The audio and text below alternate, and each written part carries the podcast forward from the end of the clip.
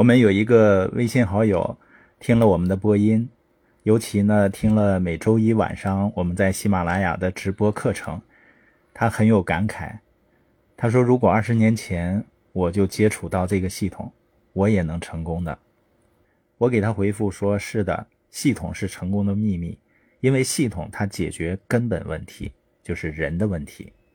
就像很多生意老板或者企业家，他们在管理实践中。”会采取很多的改进措施来提高企业的运行效率，比如说呢，不断的对企业的组织架构进行调整，设计新的激励机制，出台各种规章制度，也会呢请一些企业管理专家到企业里面开药方，为企业医方治病。这样做呢当然是有必要的，但它并没有解决根本问题，因为一个企业的运行效率是否高。除了跟它的组织架构设置是否合理，有没有完善的规章制度，有没有高效的激励机制以外，还跟这个企业的理念体系和文化建设密切相关。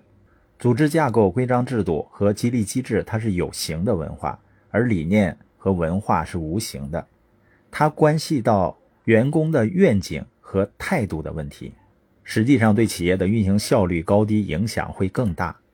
也就是说，一个企业最重要的、最核心要解决的问题是人的问题。这也为什么说企业竞争的最高境界是文化的竞争。文化就是解决人的问题的，因为人的意识是企业运行好坏的关键。包括很多从事过网络营销的生意人，他们在发展的过程中会遇到很多问题，包括现在的社交电商。当遇到这些问题的时候啊，那些业余选手会怎么说呢？他认为是产品的问题，或者奖励机制的问题。他们呢会拿这些比来比去，然后呢从一家公司跳到另外一家公司，不断的跳来跳去。你说一个生意发展的好坏跟这些没有关系吗？当然是有关系了。但这些好坏不需要你来比较的，你只需要看结果，就是这家公司它在行业所处的位置。因为我们都不是企业管理，包括奖励机制的专家，我们也不是产品专家，那怎么衡量这个企业它这些方面是足够好呢？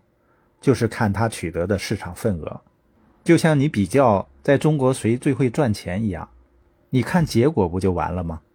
当然，在选择平台上，很多人还在争是国内的还是国外的，好像做国内的企业就是爱国，做国外的甚至呢。都是卖国了。我说，如果和国外的公司来合作是卖国的话，那为什么还要把这些公司引入到国内呢？难道把他们引入国内是为了搞破坏吗？当然呢，即使你选择了最好的公司，并不意味着我们就一定能够把生意做得好。为什么呢？就是你一定要有一个强大的、专业的经销商系统，解决人的问题。解决人的动力问题、心态问题、信念问题、领导力的问题、生意模式的问题。